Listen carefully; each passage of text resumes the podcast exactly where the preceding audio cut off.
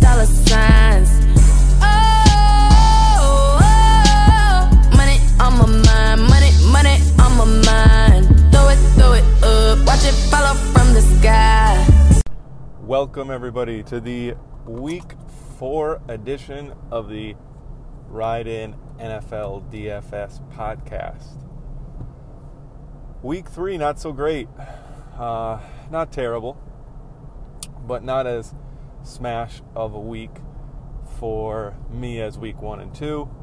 Uh, it came down to the Rashad Penny news, kind of really put a damper on my week. Um, was all set to go McCaffrey, Zeke, and Cook in cash until Penny was ruled out, so I felt Carson was a really good play. I still think that he was a decent play. I mean, the Seahawks just so happened to get behind um, a, a fluke play or two, and he fumbled, so then he goes into punishment mode. And, and that was like the nut low scenario for Carson, which I didn't think had a high probability of happening, um, but it did. And what that did was it got me and then even I mean I even though Kyle Allen was definitely the correct play in cash, um, what he did was kind of opened up so much salary that I had to start tinkering a little bit, and I came up from Darren Waller onto Zach Ertz. Um, I went down from Dalvin Cook to Chris Carson, and, and those two moves going down from um, Mahomes, who I wanted in cash, to Kyle Allen and Dalvin Cook to Chris Carson just opened up a ton of salary. I moved. I was on the Lions defense all week. Um, they were my top play in my four for four article, but I had so much salary that I came up to the Vikings. That uh, left some points on the table. So just the um, like the late breaking news that that influenced my cash lineup this week didn't do it in a good way and I talked about it last week. Uh, you know, not to get too high when you win, too low when you lose. Basically, you know, last week Patriots defense crushed it, and you know, I don't want to sit there and think that I'm the king of the world. This week, I'm not going to sit here and think that uh, I'll never win a cash game again because that's just not the case. It's just the way variance works. Some some weeks you have it, some weeks you don't. Uh, so let's get into the week four slate, and it is Wednesday, so this is pretty early. I think I might start doing a Saturday update like I did last week every week because there's always at least some type of news that breaks that might change the slate. Um, but I'm doing it on Wednesday this week because I have to give a coworker a ride to work tomorrow, and that would be awfully strange if I just, you know, strike up the Bluetooth and start talking about fantasy football while he's sitting next to me. So, an early edition of the Ride In NFL DFS podcast this week at the quarterback position. I think we have two options. Um, last week was was weird. It was a tricky week. I thought there was a ton of options at quarterback, but this week, I think it comes down to Daniel Jones, uh, 5,300 on DraftKings. He showed us that he is. I'm not going to say he's the real deal just yet, but he definitely has the ability. Um, to put fantasy points on the board. And I think the the most intriguing part, uh, or the biggest bonus to Jones, is his ability to escape the pocket. Right. So Eli is going to spike the ball in the dirt at the first sign of pressure. You know, he tries to find his his nearest eligible receiver and then just throws him a skip pass because he's afraid to get checked by uh, a defensive lineman or a linebacker. Daniel Jones can can use his mobility to turn the corner, and we saw him do it, pick up some first downs with his feet, uh, and he also ran two touchdowns in last week. I don't, I'm not going to count on touchdowns from Daniel Jones on the ground every week, um, but just the fact that he can tack on 30 to 40 yards and keep the chains moving, keep possessions alive is is a huge boost. Uh, he gets the Redskins this week, which we all know we've seen. I mean, they made Mitch Trubisky, who had previously looked like Tim Couch, they made him look like Dan Marino last week. He was crisp, um, and that secondary is just the Redskins secondary has just not been able to slow down anyone. I think Daniel Jones at 5,300 is definitely in play. And at the top of the pay scale, or at least towards the top of the pay scale, I think we have to consider Russ Wilson. Um, Seattle's run game is a mess. I don't know if Carson's going to remain in the doghouse in week four, but Rashad Penny doesn't look great um, to go. I mean, I'm not sure if he's going to be available. Um, CJ Prosise is not a great runner. He's a pretty good pass catcher, which helps Wilson. And he gets the Cardinals. The Cardinals have looked like uh, an NCAA defense. They have allowed Lamar Jackson to slice them up.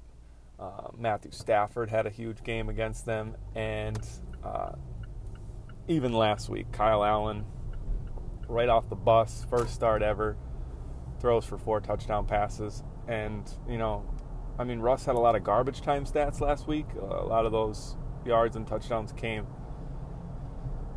in the last quarter as they were trailing and the game was kind of out of hand. But, um, you know, and we've been saying this for years. They got to turn Russ loose. And I think maybe they finally realized that. He needs more pass attempts. He threw the ball 50 times last week. Uh, the only issue I can see is that if they do, um, you know, get a big lead, then I could see it turning into a, a little bit of a Chris Carson show, um, or at least a, a run heavy approach, um, because that's what Seattle likes to do. But uh, I just think you can't ignore the matchup and the success that Russ has had when he's allowed to throw the ball, which I think they might let him do. At running back, Christian McCaffrey, I think, is going to be really hard to get away from in cash for the remainder of the year. Uh, he's pretty matchup proof. He did have an issue against the Bucs on Thursday night in Week Two, but that was because he was coming off of a 30 touch game in Week One on a Sunday, and it was four days later, and I don't. I just they wanted to manage his workload. They didn't want to give him another 20 to 30 touches, uh, especially running touches, uh, carries out of the backfield uh, four days later. But we see what what he is. I mean, he catches the ball out of the backfield better than any back in the league, and he has a second gear. We saw him take a ball straight up the gut in Arizona, sidestep a couple safeties, and he was off to the races. And that's the kind of running back that he is. Um, so I think this week he is absolutely in play. Probably my one of my top priorities in cash. Then I think Austin Ekeler's in play. I mean, his price. If if Eckler had any other matchup at 8K, I probably would avoid him. Um, but he is playing the Dolphins, and I think they are just. I mean, between them and the Cardinals, I can't tell who is worse at uh, at stopping offenses. So really, that matchup is is where it's at. Um, is the reason that Ekeler is in play, and his touches were kind of limited last week. They kind of threw the ball a lot more um, last week, but that's okay because he's definitely involved in the in the passing game as well. He had seven targets last week, but only nine carries if you're projecting or if you believe that the Chargers are going to put a, a hurting on Miami like everyone else has, you have to believe that Ekeler is going to get his, um, be it on the ground or in the air. So Ekeler is definitely in play. Dalvin Cook is also in this range. He's the only other back that's that, that's this highly priced. He does get a more difficult matchup um, against the Bears uh, on the road. I'm not going to say that Dalvin Cook is matchup proof, um, but I think this Bears off or this Vikings offense is, you know, dead set on just giving him the rock. And despite the matchup, I think he's in play. I, am going to say that he is, for me, he's behind, obviously behind Christian McCaffrey, and I think I give a slight edge to Ekeler just based on the matchup um, and the implied total for the Chargers. I think that they are going to uh, put up a good amount of points, and Ekeler is going to have a lot of chances in the red zone. Side note, I think Justin Jackson, who has had touchdowns called back in two consecutive weeks, is a good play uh, in tournaments as a pivot um, because I could definitely see, you know, variance rearing its ugly head and, and Jackson getting maybe two touchdowns out of this uh, and some work in the some extra work in the fourth quarter and whatnot. Um, at the mid level, I think David Johnson is in play. Um, you know, the Cardinals play at the fastest pace in the league, and he is pretty much the only running back getting touches. Uh, he he he has I think two games of six or more targets in the in the first three of the year, so he checks pretty much all the boxes. Um, if you need a mid-level option, I would look at David Johnson. However, there are very few cash game viable plays this week at running back in my eyes. I like those those really expensive guys. Obviously, the bell cows. You always try to get two of those in for at least for me. And then there are two cheap guys I'm looking at. Um, obviously, Wayne Gallman steps into a feature role in New York. I don't love Wayne Gallman. I don't think he is the most talented back on the planet. Um, but in 2017, as a rookie, when he stepped up at the end of the year and kind of had a 50-50 split with Orleans, Orleans Darkwa. He had a string of games at the end of the year where he caught five to seven passes in every game. Um, so he's definitely a viable receiving back. And I think Daniel Jones, it's his team, but I also think that he's going to check down. Um, I think he, we could definitely see Wayne Gallman reach five targets, um, excuse me, five receptions in these games that he is starting. I think they might use the short passing game as an extension of the run game. So I like Wayne Gallman. Speaking of using the passing game as an extension of the run game, Chris Thompson on the other side of the ball in this game, I think definitely has a shot uh, to be cash game viable. Uh, I expect the Redskins to never be, you know, in a position to just take the air out of the ball in this game, which means Thompson will most likely play on all the passing downs, and he should see uh, a bunch of targets. He's a little bit thinner of a play because he's not going to get much rushing work. Um, although he did get seven carries last week, I believe, around there. Uh, but I just think that if I'm going in into the mid fours for a running back, it's going to be Wayne Gallman. It's one of those things where you don't love it, but his opportunity. I mean, he he's in line for potentially 20 touches this week, and even even if he falls into the end zone, you're pretty much gravy. Despite what else he does, um, you know, despite the yards and the receptions that he tacks onto that, if he gets in the end zone, which is I think a decent probability, uh, he definitely pays off his four and a half k salary. At receiver, the most egregious price I've seen this week, and maybe to this point this year, is Terry McLaurin at 4.5K. I mean, come on. What is going on here? I know he was on Monday night, and usually the Monday night guys are a little bit uh, funky, and their prices aren't uh, adjusted because the, the salary come out before Monday night. However, McLaurin had a solid weeks one and two, he shouldn't be priced at four and a half K going into Monday night, and that's the itch, issue. So, I mean, he's the first rookie receiver to catch five passes and a touchdown in his first three games. He, you know, he has a 20% share of the targets in Washington. They get to face the worst secondary in the NFL in the New York Giants, at least in terms of allowing fantasy points. So I think you know, Scary Terry, F1 McLaurin, whatever you want to call him, is going to be a chalk a chalk lock for most cash game lineups. And it's one of the it's like Agholor last week. Like everybody was all over Twitter. Congrats on your chalk touchdown and can't believe Agholor's paying off. Like Agholor's was a no-brainer last week. And not to go off on a tangent here, but I don't know what this narrative is that's floating around DFS that you have to avoid chalk plays. Chalk plays are chalk plays for a reason. Um, if, and I'm not saying, like I said, I think I touched on this last week. I'm not saying you have to play the chalk, right? If you can find a viable reason to not play a chalk or a projected chalk play, that's fine.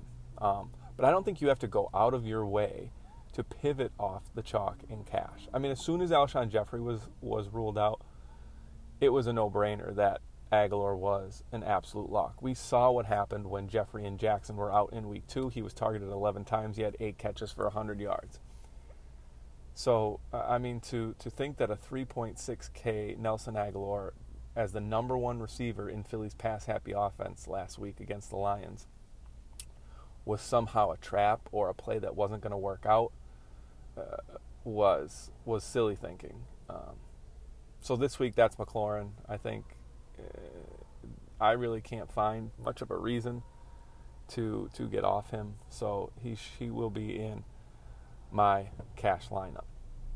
Obviously, Keenan Allen. He's somebody I've touched on pretty much every week in this podcast. He is the ultimate pay up wide receiver at this point. He has a almost a 38% share of the Chargers targets. I mean, the targets, there's just no one to throw to in San Diego except him and Williams and Ekeler. So uh, he's going to continue to see a huge share of targets.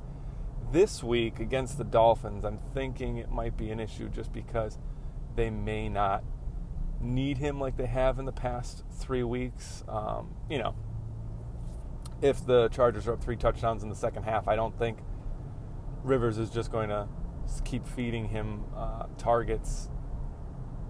So I don't think he's going to see 15 targets this week, like was he's been accustomed to at this point in the year. But I still think that he's a pretty good cash play. I'm actually thinking that I would rather Austin Ekeler this week, um, which I, I, am to have to look into a little more. But uh, upon my my initial research, I really did like Ekeler over Allen just based on the game script. Um, from there, I think Cooper Kupp, at just $600 less than Keenan Allen, he should be in a game that's a little bit tighter. He's seen, he's Goff's clear cut number one at this point. He has a, a much higher market share of targets than Woods and Cooks. Through three weeks, he looks completely recovered from his season ending injury last year. And uh, I, I, think there's really no getting away from Cooper Kupp this week unless you're paying up for Keenan Allen. But I think that $600 savings, the game flow, um, is going to lead me uh, onto Cooper Kupp if I pay up into that range for a wide receiver. And I think the Cardinals wide receivers, both Larry Fitzgerald and Christian Kirk, are going to be, uh, how should I say this? staples in cash lineups uh, for the foreseeable future. It's just the Cardinals run such a fast paced offense. They throw nearly 70% of the time in a neutral game script. So there's just so many pass attempts to go around. Kyler Murray is slinging the ball in this air raid offense. And at 5K or in the 5K range, both Fitz and Kirk are uh, going to be viable options with the targets they're seeing. Kirk kind of reminds me of Jarvis Landry a little bit. He's seeing elevated target share, but they're mostly low A dot and, and not really near the end zone or near the goal line targets. Um, and then Fitz is Fitz.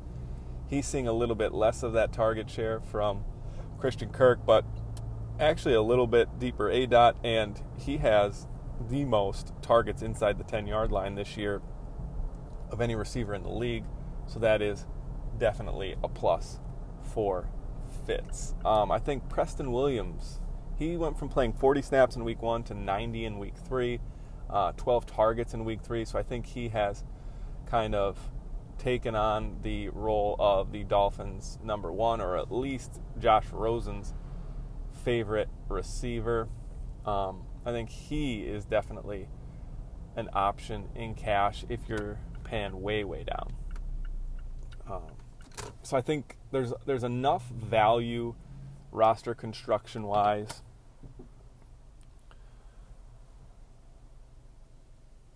for us to get all of the, the pieces that we want, right? Depending on how you want to build your roster. If you want to go super expensive at running back. I think McLaurin and Preston Williams can can get into your lineup. Um, if you're going to go up to Cooper Kupp and Keenan Allen at the wide receiver position, I think we can we can feel pretty safe with Wayne Gallman um, and maybe Chris Thompson. And then at tight end, we have four guys um, in order of price. Evan Engram, I mean, just complete stud. Daniel Daniel Jones raises his floor a ton. Um, Dar- uh, Darren Waller is, you know, has been pretty much in every article I've written this year. However, I think the fact that um, his price is getting pretty high up there is is going to be a somewhat of an issue this week. But I still, I mean, he has he's basically the the Raiders' number one receiver. So I love uh, Waller this week, and then Greg Olsen and Will Dissly. Dissly's going to be the chalk. Arizona has allowed over 20 fantasy points to every tight end they have faced this year, including T.J. Hockenson, who has kind of done nothing since. So it kind of looks like they are just, you know, ceding points to the tight end. Um, but I think all four of those guys are in play, and based on the salary that you have remaining, I feel safe with all four of them. Um, you know, Will Dissly, chalk week. I, I'm probably going to look for a reason to not play him, but I have a feeling that based on the roster construction and the guys that I want to get in at other positions, um, he is going to to be in my lineup. Um, but if you do have cap available, um, I think Evan Engram is the best overall play, followed by Waller, and then I think this I think Dissly's about an even play with um, with Olsen, but that that 3.6K is just hard to ignore. Opens up so much. Uh, at defense, the two defenses I think I'll be targeting are the Broncos and the Seahawks. Um, the Broncos have really not done too well, but I think in the altitude in in Denver against Gardner Minshew and a Jaguars offense that has looked okay at best. I mean, their run game is brutal. So I think if Minshew is going to be slinging the ball, uh, you know, Von Miller and Bradley Chubb could kind of pin their ears back and get after him. I think they're going to try to have to get them going because, I mean, they really haven't done much at all to this point in the year.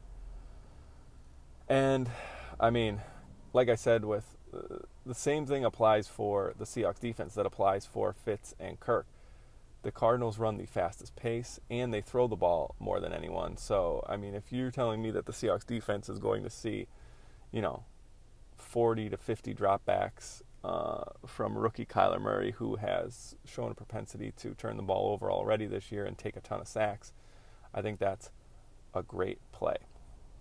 The core four this week, uh, I'm going to go Daniel Jones at quarterback, Christian McCaffrey at running back, Terry McLaurin, and Will Dissly. Those four will be the building blocks that I start with. Um, but I, like I said, I'm going to try to get a Saturday update. You know, like a quick five minute podcast for any of the changes that happen uh, throughout the week, just so I don't leave you guys hanging with this stale uh, information.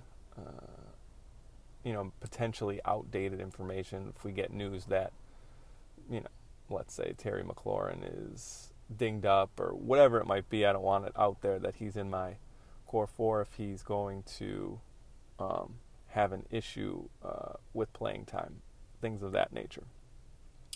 All right, guys, good luck in week four. I will try to get a update podcast on Saturday. Uh, until then, Pat James DFS on Twitter. Rate and subscribe if you have not. Good luck in week four. Oh, oh, oh. All I see is signs. All I see is dollar signs.